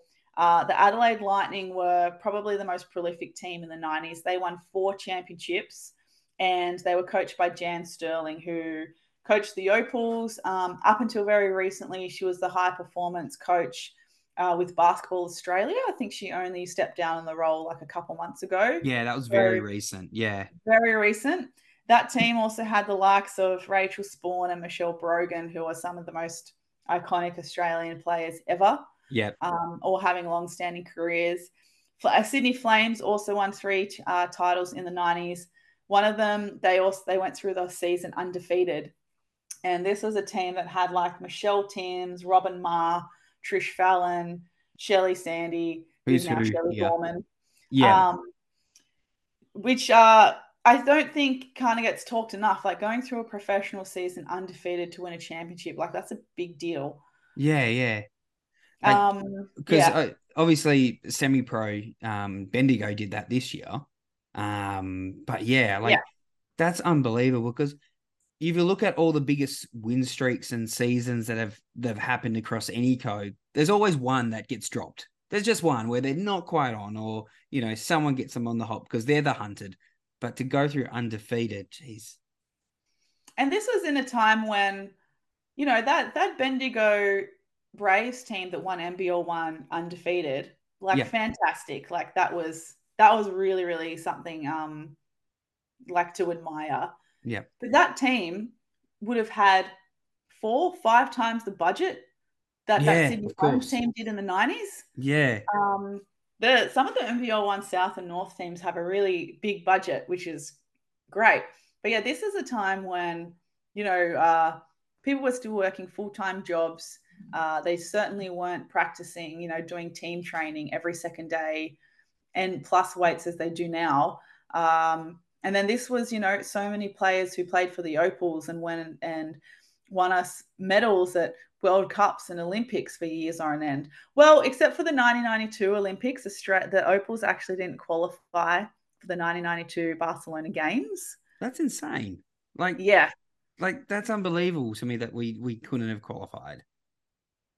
Yeah, yeah, especially when we had you know the likes of um, Michelle Timms and Rachel Sporn and those yeah. uh, players in the mix. But uh, that's when they started to take the Opals program a lot more seriously and reshape it. And Tom Maher came in as head coach and just reshaped the whole thing, the whole Opals culture, what they stand for, um, what they're going to embody. The whole ethos was reshaped once they didn't qualify for the 92 Olympic Games. And uh, they've been, Opals have been so successful ever since, right? Yeah. Um, so uh, also um, something I would like you like to mention about the WNBL history was that the AIS used to be a part of it up until I think maybe 2011, yeah. and they won only one title, and that was for the 98-99 season. And it was this team and this grand final game that made me want to go to the AIS. Okay, why's that? Because this was a team, or a they won the champ, they won the title, so that I mean that helps. Yeah. Um, this was a team that had Penny Taylor, Lauren Jackson, Kristen yeah. Veal, Belinda Snell. Um, I think Dee Butler was in that team. Maybe Susie Batkovic was in that team. This was like a young team of legends that won a title. And I think they actually beat Perth. They beat Perth Breakers in that final. I like how you pretend you didn't know there. You just like just build it up there, just twist that knife in a little bit more to Perth fans. We get it. East Coast bias and all of that. um, but it was just what I remember from watching that game was how composed they were at the end. And I remember Kristen Veal, you know, Perth Breakers were in foul trouble, and Kristen Veal at the end of the game, you know, when you've got a foul to try and get a possession back to try and win, but you're giving up free throws. Kristen Veal was so composed and she just kept making free throw after free throw. Um, it was so impressive. And so that's when I was like, right, I want to make the AIS. And yep. uh, that was probably my most, um, probably my favorite WNBL moment. Yeah. Well, for a nuffy like me, because, um, you know, obviously some of the names that have gone through to AIS, but um, how how did that work in terms of them being part of the, the pro competition? Was it sort of an age restriction? Because I know the NBL one last year, again, different levels of league, obviously, but they flirted with the idea of having the, the COE as a wild card, and then this year they were part of the East Conference. So, would what sort of um, caveats or restrictions, or how did the AIS team function in the pro comp, or were they just you're just a team, I guess? Yeah, from my knowledge and from my memory, they just function like every other team. Yeah. So they'd have their home and away games. Um, yeah, same schedule. Just yeah, had a franchise, just, so to speak. Yeah. Yep. Yep. Pretty crazy. much, it's just like a regular club team. Yeah, it's crazy. Um, mm. but yeah, obviously, you know, things have changed, and they they've now been out of it. I think um, ten or eleven years, as, as you mentioned. But um, yeah, so the, the games continue to evolve. Obviously, it's a, a, a, lot more easy to access from those times as well. I mean, we, you spoke about it early in terms of with um, Laurie and the you know the ABC coverage and, and how that was the access to the game um, probably a decade or so ago. Um, but now we're starting to see things like it being on ESPN and and sort of uh, broadcast. I think it's Nine who've got the the ancillary rights as well. Mm-hmm. Um, so it's a lot more exposure or a lot more accessibility, I should say, to the to the competition. Yeah, in theory, I think so. Definitely, I think there's still. I feel like um, a lot of media coverage for the WNBL still relies on alternative media that is primarily uh, organized and uh, created by fans. Yeah. So, you know, not to toot our own horn, but shooting the breeze is certainly av- always advocating for women's basketball being a women's basketball podcast. Yeah. Um, and we I, we could probably safely say that there probably isn't a lot of podcasts like us in Australia kind of doing that with this women's basketball. And if we weren't there, what would the alternative be? Yeah. Um, and it was it's good to see Megan Hustwaite is now getting opportunities to write more regular uh, articles for ESPN. Yeah. But I think the danger with ESPN or any kind of big thing like that is that um, it has the the vulnerability of being buried amongst everything else ESPN. And if you're going for clicks, um, you would have to be a basketball fan that follows Megan Hustwaite to probably know that she's put out an article. Yeah. Um, so the, I think the challenge is still getting on mainstream media in a sense of you know, having a match report in a major newspaper publication, going on uh, a news outlet website and having a headline there. Like, I don't, we're still not at that point yet. Yeah. Um, and I think what's really unfortunate about that is that but WNBL isn't privatized like the NBL. So it's so easy to compare the two because, you know, one's the women's league, one's the men's league. They all yep. started out the same, but now the NBL has been privatized. It's a whole different beast on its own. Course, and even yeah. if you compare things like how it's broadcast in terms of how many commentators they have, the halftime show, the sideline commentary, um, all of that game day experience stuff. It's two mm. totally different beasts, and that's purely because one's privatized and one's still owned by Basketball Australia. that still wrinkles my brain because I remember last year asking the uh, the the Twitterverse or the Xverse as it would be, but that just sounds like the numbers deleted on my phone. But um, that like why there was such a difference between when I was trying to do research on WNBL seasons versus NBL seasons and why that didn't sync up with the platforms that we have for the NBL one, and it still wrinkles my brain that that it hasn't had that um that investment or that privatization in line with the NBL. I mean, that you would think that if Basketball Australia had their drullers, that they'd be able to try and link the two, or at least you know get more exposure and money into the the WNBL. But you're right, there is still that night and day difference in terms of the the presentation.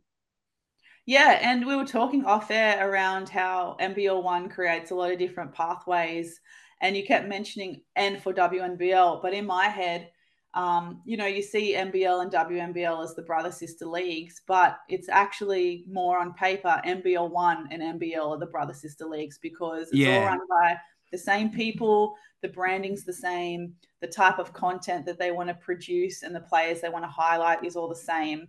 Mm. And the mm. WNBL is just over here sitting on the bench. Um, and that's not any fault of the of the league per se. Yeah. I think one thing that um, you need to know about the WNBL and perhaps the wider basketball community is that the WNBL is run by one person. So just there not a, just one person. So the head uh, of the WNBL is Christy Collier Hill. Yeah. Um, and when anyone is the head of something, you think they've got a team under them, but she is it. So wow. yeah, yeah, that's to me reflects.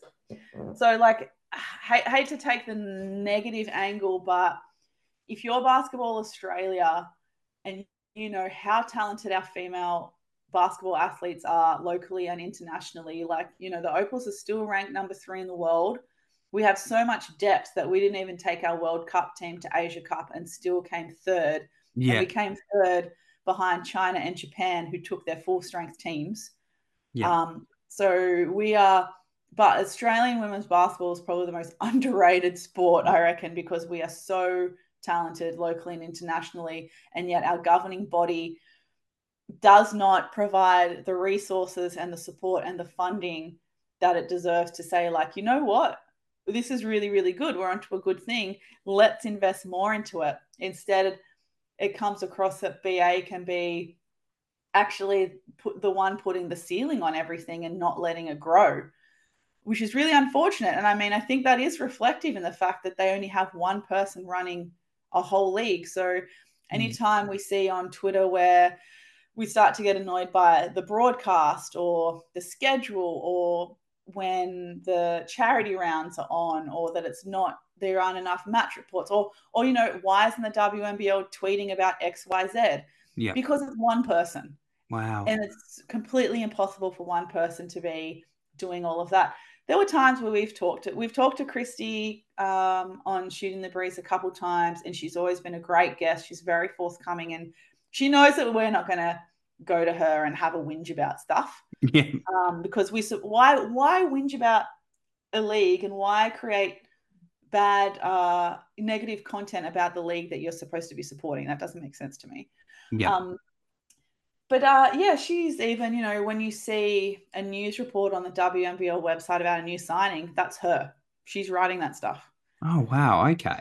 Yeah, that's so that's so insane because I mean, like if you look at you know, um, just the the broader picture. I mean, the crowds are there. They're coming. I mean, I know it's. Uh, I know they broke the record last season. That was obviously um, heavily influenced with LJ in terms of a, a, a, single match day attendance.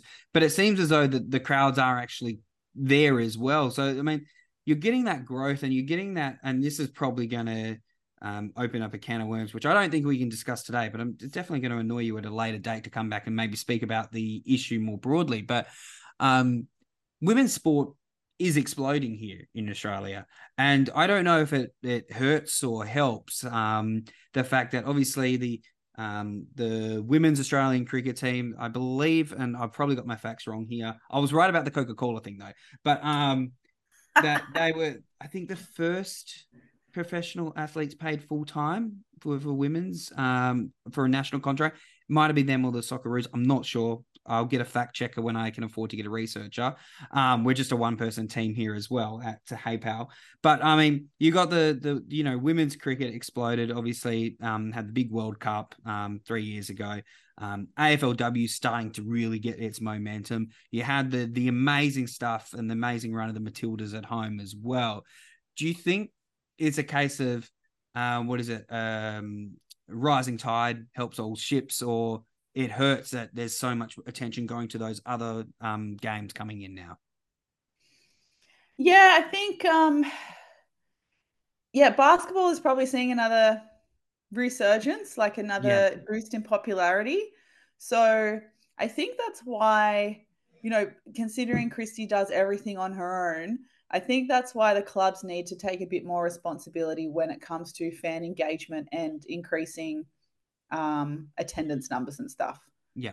Um, which on itself can pose a lot of issues because, again, being professional clubs of women's sport, they're also going to be underfunded and under resourced, right? So a lot of the WNBL clubs still have to rely on volunteers to try and do those things like uh, game day activation and um, promo and marketing and yeah. uh, all that kind of stuff. So I guess sometimes if you're a uni student, you can kind of um, take an opportunity to have an internship to get yeah. some real life experience on your belt if you are going into sports management, marketing, social media, whatever. Yeah. Um, but you know that stuff can't kind of last forever. And when you've got competing women's leagues like the AFLW in particular, who by comparison to the how long the WNBL has been running for, is still in its infancy, and it's already a household kind of name. People know about the AFLW. They may not know when it's on or the players and stuff, but they know it's there. Yeah, and they know, you know, when um, I don't know, maybe it's bias of us to know because we're already involved in sport. But you know, when they have a pride round or something, we know when it's on. Yeah. But whereas WNBL doesn't have that. And I think we're missing a really good opportunity because we had the Women's World Cup 12 months ago and we should have cap we did capitalize on that in a sense. And like you said, with the return of LJ, attendance numbers, fan engagement went up like 300% or something. Yeah. Um, I feel like it could have been done more. But basketball is now, as a whole, is faced with a kind of a bigger issue in a way where there are heaps more kids that want to start playing. Yes. Like a yeah. huge number of kids that want to start playing, but there's no venues. And so that goes back on the onus of local councils and whoever else to start building more venues so kids can play. Um, but then I don't know what is the responsibility of a governing body like Basketball Australia, who's supposed to be responsible for the support as a whole, so supposed to be responsible for the sport as a whole. Yeah. From grassroots to uh, not like playing for the Opals or Boomers to then go out to councils and say like, hey, we need to start building courts. Do you know what I mean? Does that answer your question? Yeah, it does, and it's it's um it it it, it, is interesting because you know there's so much work that gets done um, behind the scenes with all sporting codes that isn't just your um your final product, your final elite product. So I think you made a good point there. It's just like you build that you if you build it, they will come. And if you have that investment from the younger days there, all that access to playing, then you're going to get people who naturally invest in having heroes like you did when you had the basketball court across the road from you. You invested in an early age, and that's where you got, you know, your first fandoms and your attachment to the game. Not saying that everyone has to go down that same pathway and end up becoming a pro athlete, but that's mm. definitely how you get that attachment to a competition, a team, and players for sure, and especially not only just the the physical stadia, but you know those grassroots, um, um, going out to schools and things like that are so big that it can't be overstated how important they are. But let's take a look at this uh, this season and um, you know what what we're looking forward to here with the the season only a mere couple of weeks away.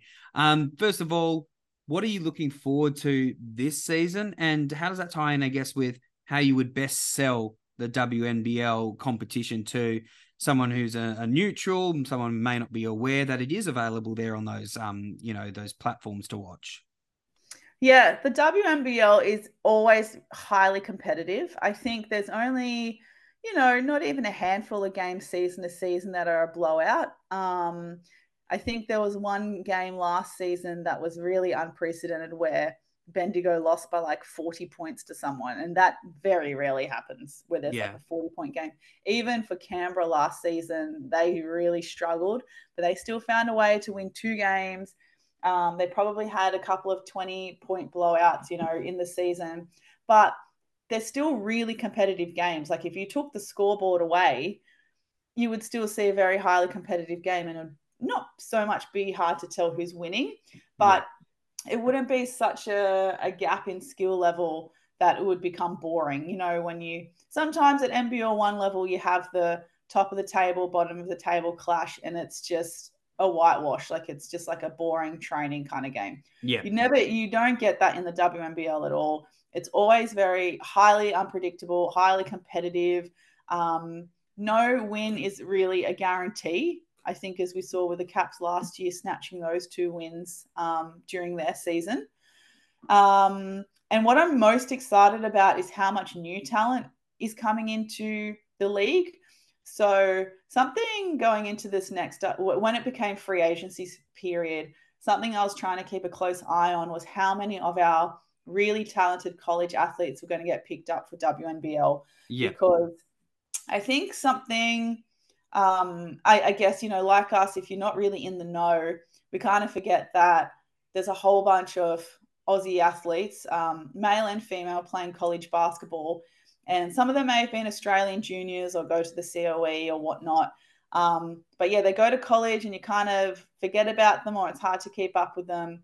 Um, but there was a lot graduating this time. Yeah. Where I was like, oh, I don't think there's going to be enough um, WNBL spots for all of them. Like, where are they all going to end up? What's going to happen? So that made it exciting. So, someone I'm really excited for is Izzy Bourne. She um, had four years at the University of Nebraska uh, over in the NCAA Div 1.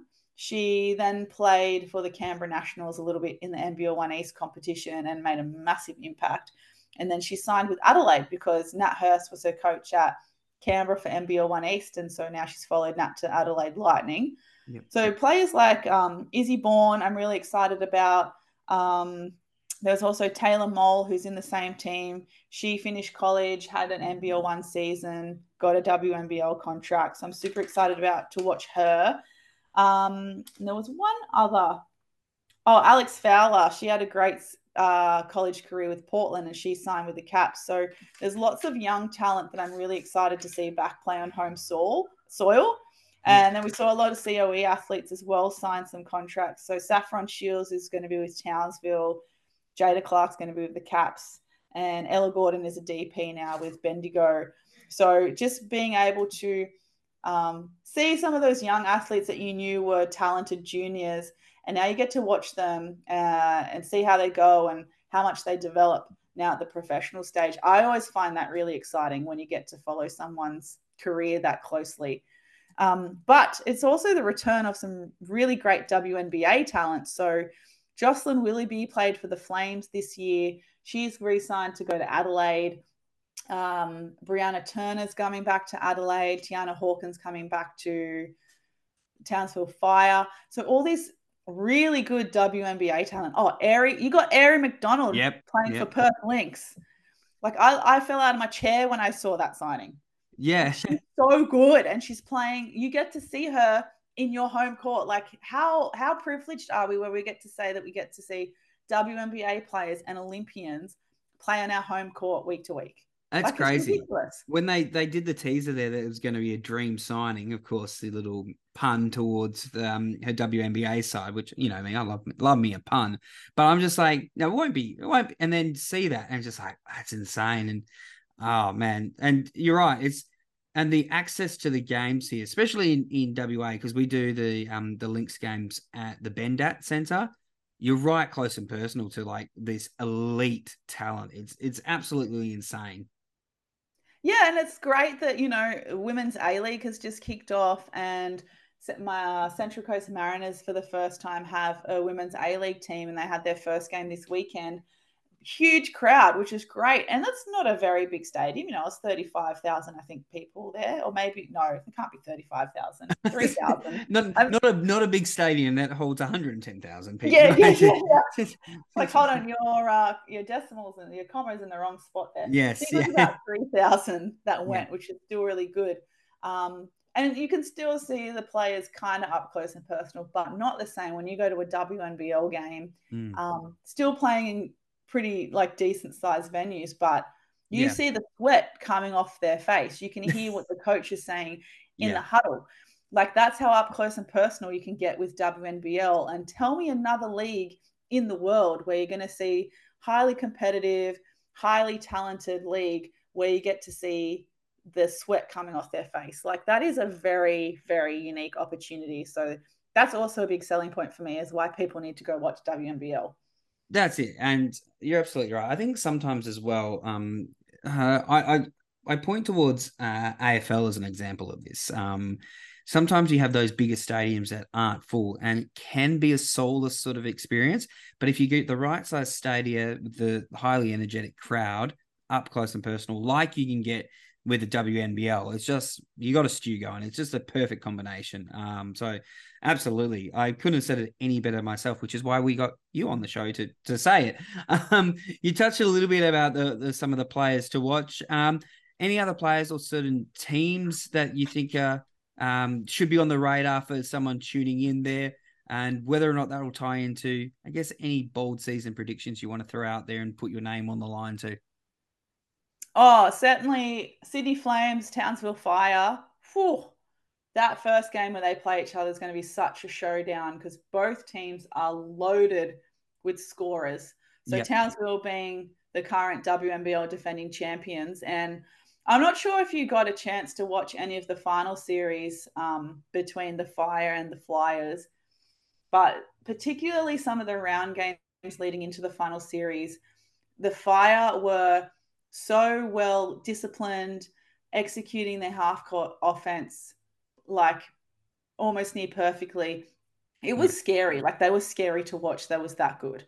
Yeah. Um, if you can imagine watching the back of the clock where everything is working in perfect synchronicity, that was the Townsville Fire. They were so scary good. Where I'm like, no one is beating this team. Um, and, and then they and then they pick up Sammy. Yeah, so they, they lost Karlie Samuelson, and pick up Sammy Whitcomb. And Alice Kunek is coming back to the league for the first time since I think 2018 or 2019. Yeah. Um, and she is a great player. She's been playing in Europe. So uh, Townsville loaded with shooters. They've still got Tiana Hawkins, um, WNBA player who plays for Washington Mystics to come. Probably one of my favorite imports that we've had. And Towns then Sydney you know, Sydney have got had their own issues off court, um, which we don't need to go into no. uh, they're still ongoing. Um, but they have just completely reloaded. So they've got a brand new interim coaching staff, and I have to say interim.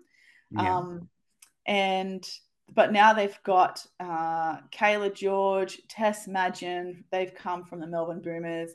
Uh, they've got DiDi Richards, former WNBA player. She's signed up. Uh, they have Shaneice Swain, Lauren Nicholson, Lara McSpadden, Vanessa Padus, also loaded up with a lot of great shooters.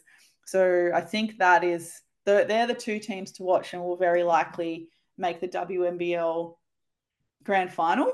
Yeah. Um, and those the, like anytime they play each other is going to be the game of the week for sure. Yeah. Um, the other team you've got to keep your eye on though is definitely the Southside Flyers because they have a lot of team members who have played together for a long time. They're all very seasoned, very experienced players in the WNBL. So you've got your Beck Coles, your Carly Ernst. Obviously, they've got LJ, but they've also now signed Mercedes Russell is coming back. She's also a WNBL player. She played for, pretty sure she played for Seattle Storm. So yeah next to Sammy Whitcomb and, and our beloved Jade Melbourne. Um, and they and Leilani Mitchell's coming back. So already in that team, you have LJ, you know, who's the GOAT. Yeah. Um, you've got Leilani Mitchell, who's played WNBA, WNBL, um, she was, you know, WNBA most improved player. She's an Olympian. Um, and then Mercedes Russell. So, I mean, you can't really sleep on the Flyers either.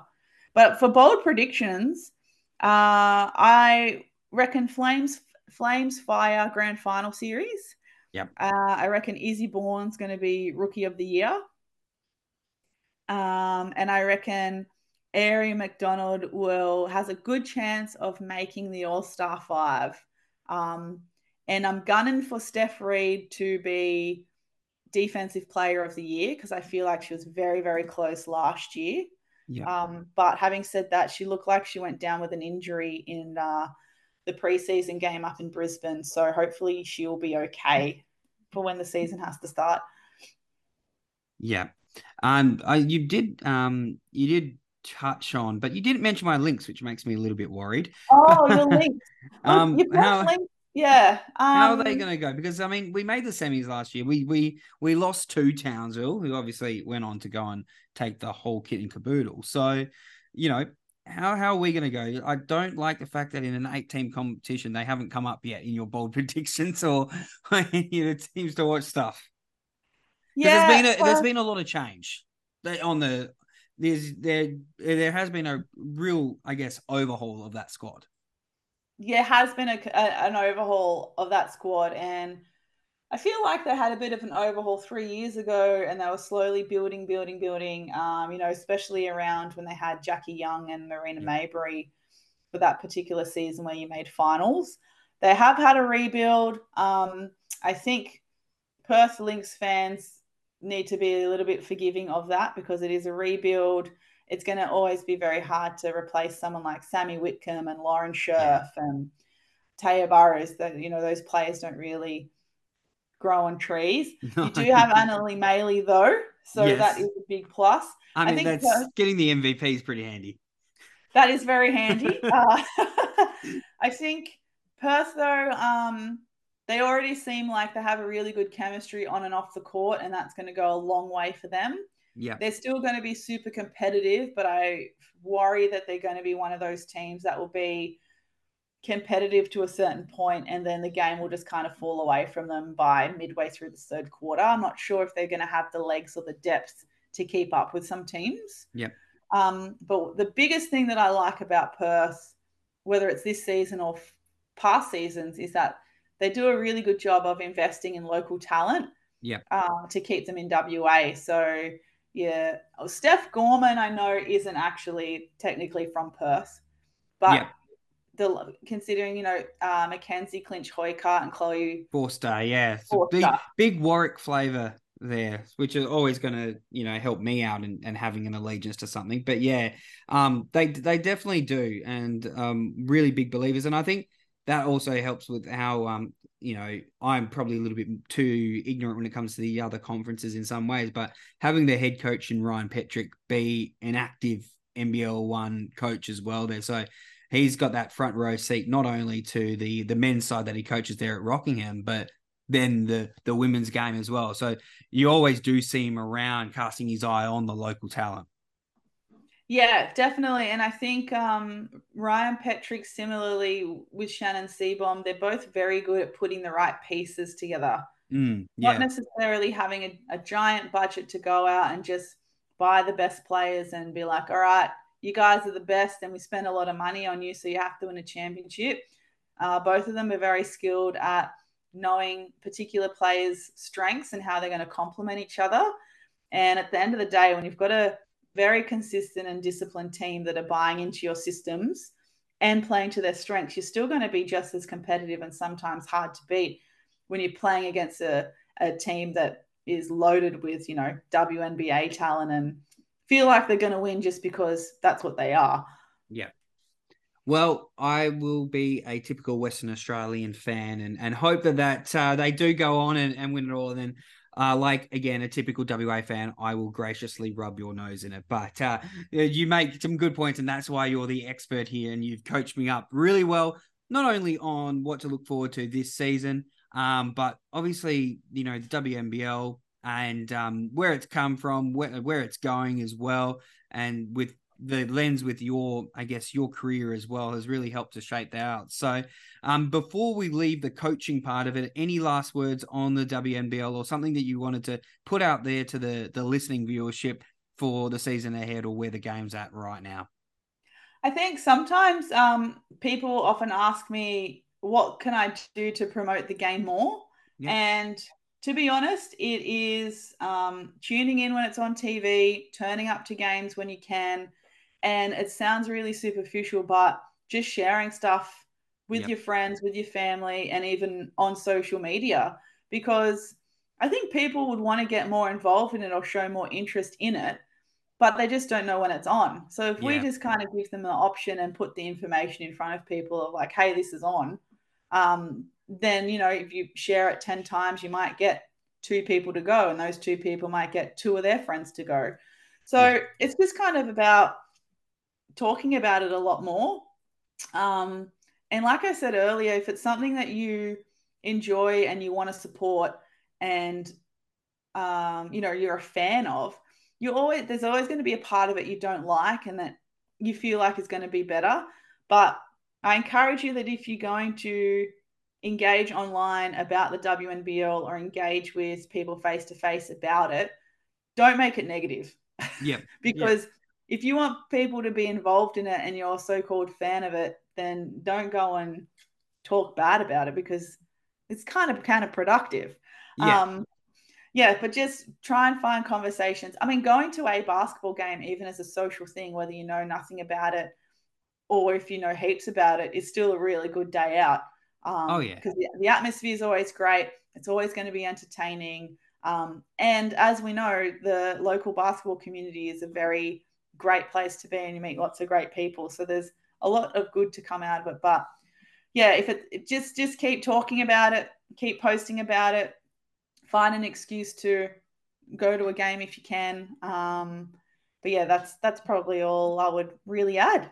Yeah, and I agree 100%. Um, with with our roles at NBL one level, you know, you you hear it um, sent out, I guess, uh, internally to us as well, how that viewership number is really growing there at the NBL one level. So, and I think um, the NBL one socials team do a, a heck of a job um, promoting the content there and and having those shareable clips and things like that as well. So, um, there's definitely the market and the appetite for for basketball right now in Australia. So definitely can't can't echo your sentiment more there. Go out, chase down the the games, watch them, go there. Great family friendly atmosphere, or even just with mates. Couldn't agree anymore. Get out and check it out. You will not be disappointed. So, um, before we leave you today, Squin, um, thank you so much for uh, coaching me up and and also being dragged along on those false premise, uh, premises and having to talk about yourself for a bit. But um, where can we find you and your shows online on the socials? Where where do you want to direct people to so they can be ready to go when you come back off hiatus there with the, the shooting the breeze and when East Got game is back in the earbuds? Yeah, so for shooting the breeze, you can find us on Twitter or X um, at the Breeze Pod. You can find myself on the same platform, uh, S underscore Squin. That's spelled S Q U I N.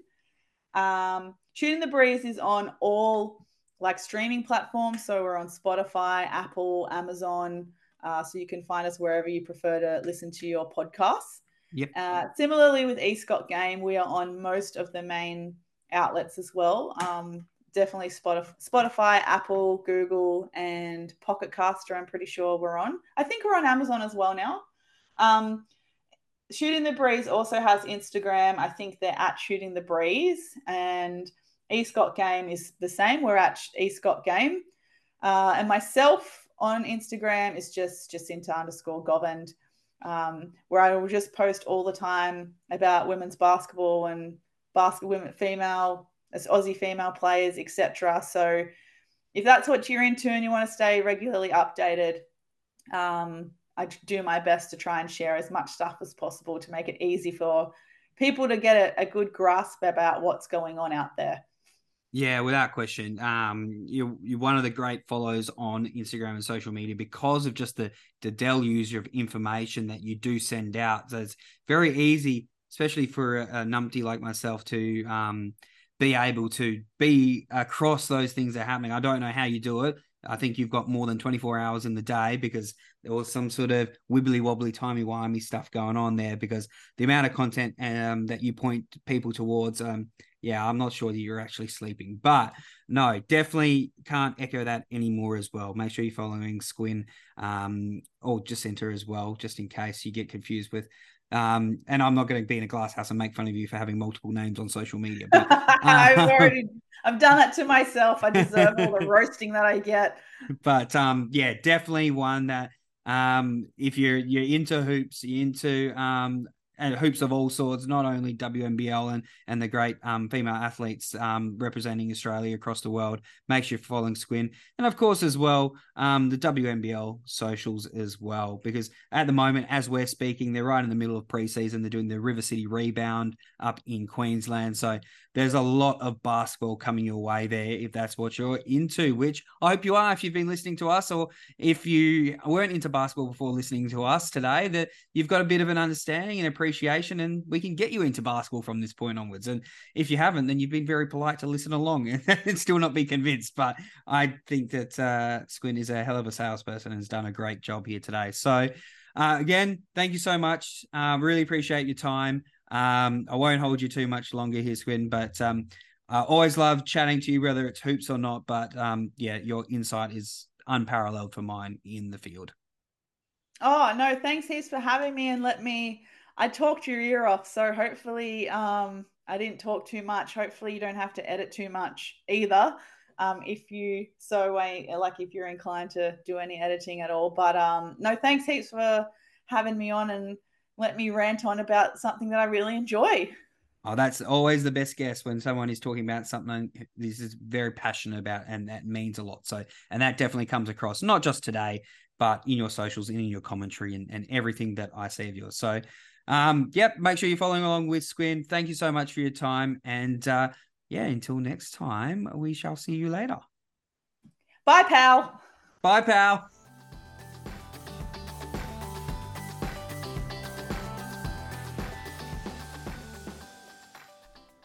What a fun chat that was, and um, just getting that insight from how Squin was first introduced to basketball, as it was happenstance with uh, with the stadium, and then just her involvement throughout her career, and and the continued and current involvement as someone so heavily invested in the basketball community. It was really no one better I could think of to set the scene for the WNBL season.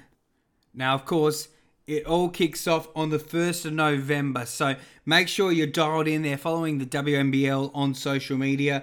Of course, if you've got that WA bias, you can look at the Perth Lynx uh, Instagram and uh, X, X uh, socials as well. I know that there's a lot of awesome stuff going on there, and it's going to be a great season. Uh, we, yes, because I clearly had a big part of it, but no, the Lynx had a, a, a pretty good showing at the, the River City Rebound uh, over the weekend. So, uh, really promising things there, and uh, again, a really good chat there with Squin, really setting the scene. So thank you to her for tuning in, and I'm pretty sure we're gonna. Uh, well, when I say we again, it's just just me here, just just me and this ominous looking uh, spider that's sort of giving me the side eye. So it's really a team of two this week, but um, yeah, I think we'll both old mate Itsy Bitsy and me we'll look to get Squin on throughout the WNBL season just to give us a, a bit of an update and uh, sort of progress and, and check in against her bold predictions as well because, um, you know,